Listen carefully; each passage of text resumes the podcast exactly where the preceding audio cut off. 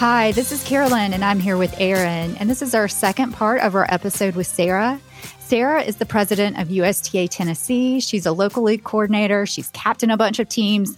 She pretty much has done it all. If you want to learn more about her starting a community tennis association because she wanted to play more tennis or her advice for captains, please check out part one. But this is part two. Sarah, can you tell us the best and the worst parts of being a local league coordinator? Because I'm sure you had to deal with a lot of drama.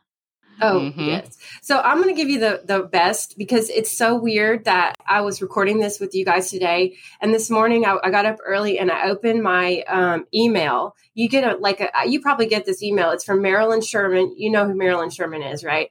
I don't know her personally, but I get a lot of emails from her. So she's kind of like a famous person from USTA, and she's the head of leagues.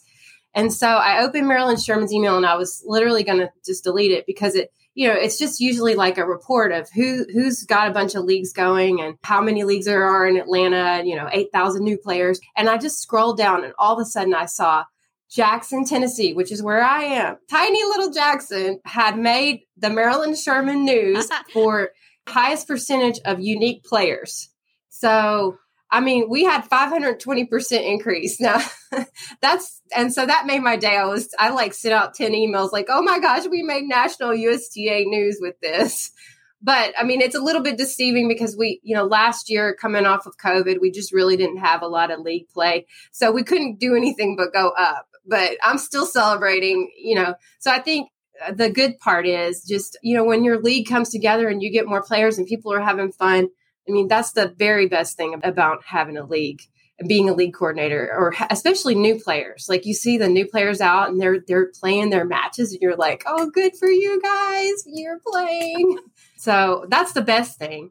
I think the hardest part of being a league coordinator is just you cannot make everybody happy. It doesn't matter what you do, you know. And I had this come up recently uh, we've been working on a flex league, and we had this is a large number for us. We had 11 men singles. Men are difficult in the first place just because they don't want to sign up. So we had 11 men singles in this one division.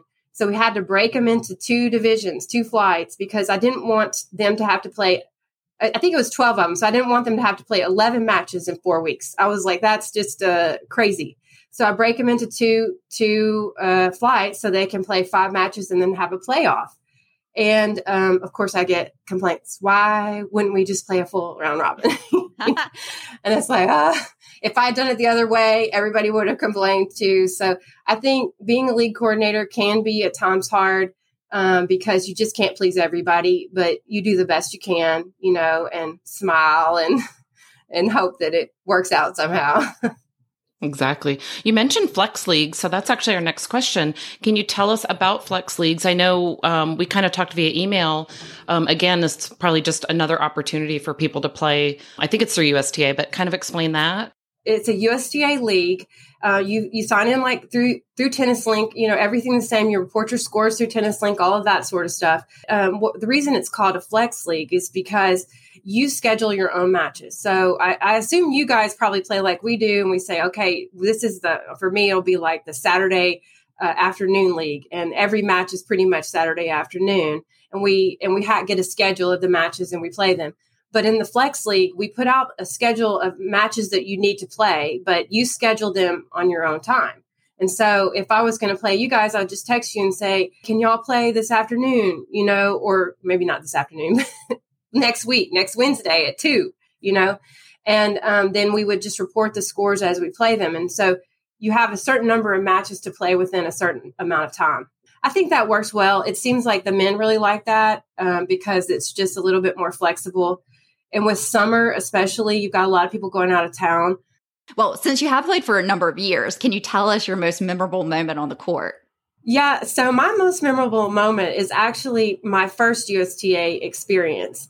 And you know, I told you that my coach was like, "Look, you, you, to be a player, you have to you have to play in a USTA league." And it just so happened. I mean, I was probably a 2-0 at best. Maybe if there's anything below 2-0, I was that. and so, but it just so happened that in my town, for some reason, this has never happened ever again. We had tri-level, tri-state, and so you know, tri-level is. Are, do y'all play tri-level? Mm-hmm. Okay And yes. so this was like three states coming in to, to do a state tournament here in, in our little town. And so uh, for some reason, our team didn't have to qualify. I don't know why we didn't have to play any local. We just were able to just be at tri level, tri state. And so he said, You're on a team with, with my sister, who had also just started playing. And so we didn't know what it meant to be on a team. We had no idea what tri level was. We just kept getting these texts, and they'd say, be at the courts at, you know, 9 a.m. ready to play. And we'd show up and they say, go to court one and we'd play. We played like six matches. Every match we were losing 6 0, 6 0. I mean, we were just getting our tails whooped, you know? And, um, but on the last match, and we would, and we didn't understand anything. Like, I didn't know, I, I look horrified. I look back at this kind of horrified. Like, I didn't know that I was really part of a team, that there was a captain, that there were rules like you can't be late, you know? uh, and that you will get point penalties. And I remember it rained in the middle of that. And so they had like a, a rain site and we were supposed to be there by a certain time. We didn't know where it was. You know, this is new player problems, right? And so, um, and there, the, these people are just yelling at us, get on the court, get on, you know, we didn't know why, you know, but anyway, the last match that we played, we won one game and you would have thought that my sister and I had won Wimbledon because we celebrated like screaming, throwing our rackets up, you know, just happy as we could possibly be because we won this one point. And I'm sure that whoever we were playing from this other state was like, what is wrong with these people? Why are they going crazy?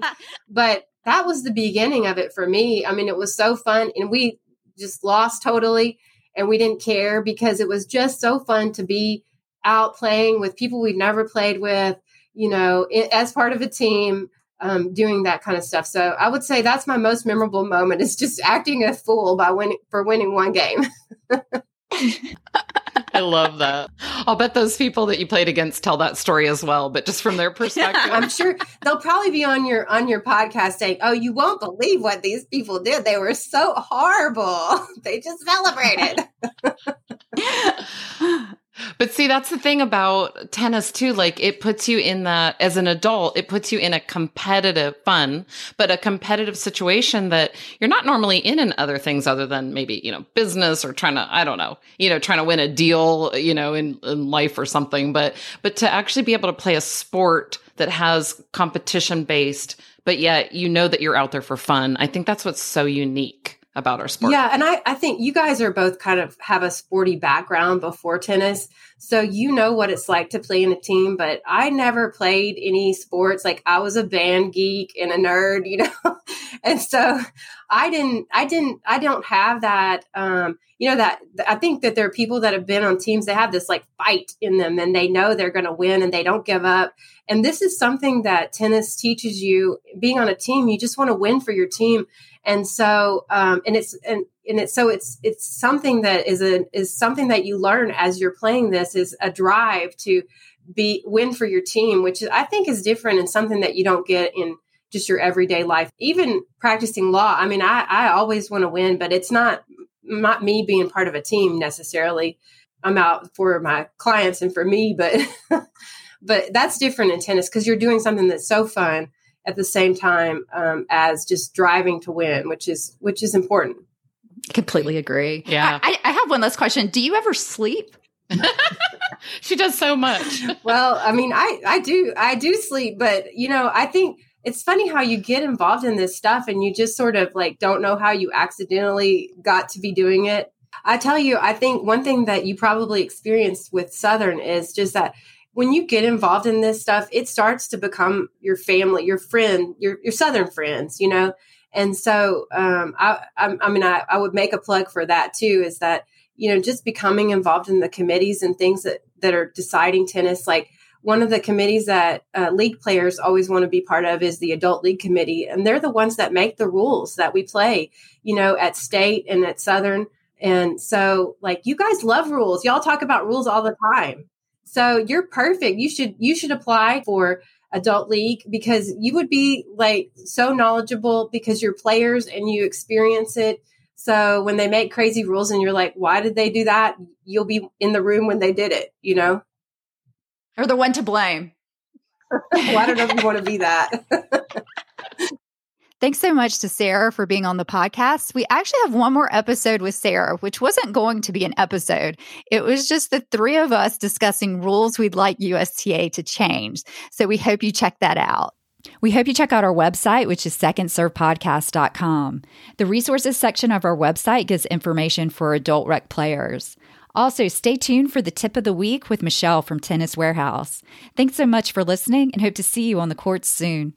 Hey guys, it's Michelle with Tennis Warehouse, and here's your tip of the week. But first, make sure you use the discount code SECONDSERVE for $20 off clearance items when you spend $100 or more at tenniswarehouse.com. Let's talk about some great racket options for the 2 5 level players. We often like to say that you pay for what you get with tennis rackets, but if you're not interested in investing a whole lot yet, we have some great rackets under $100. Specifically, the Babolat rackets come to mind. There's an Evoke, a Boost, and an Evo are all great options as you're still getting dialed in with what you love about tennis. And then it's awesome to upgrade from there if it's an oversized racket you're looking for, maybe something lighter. Some rackets that come to mind the Prince Warrior 107, Yonex eZone Ace, Wilson Clash 108, and even the Babolat Pure Drive 107 will all be great options. That's your T-Dub tip of the week. For more tips, visit us at tenniswarehouse.com.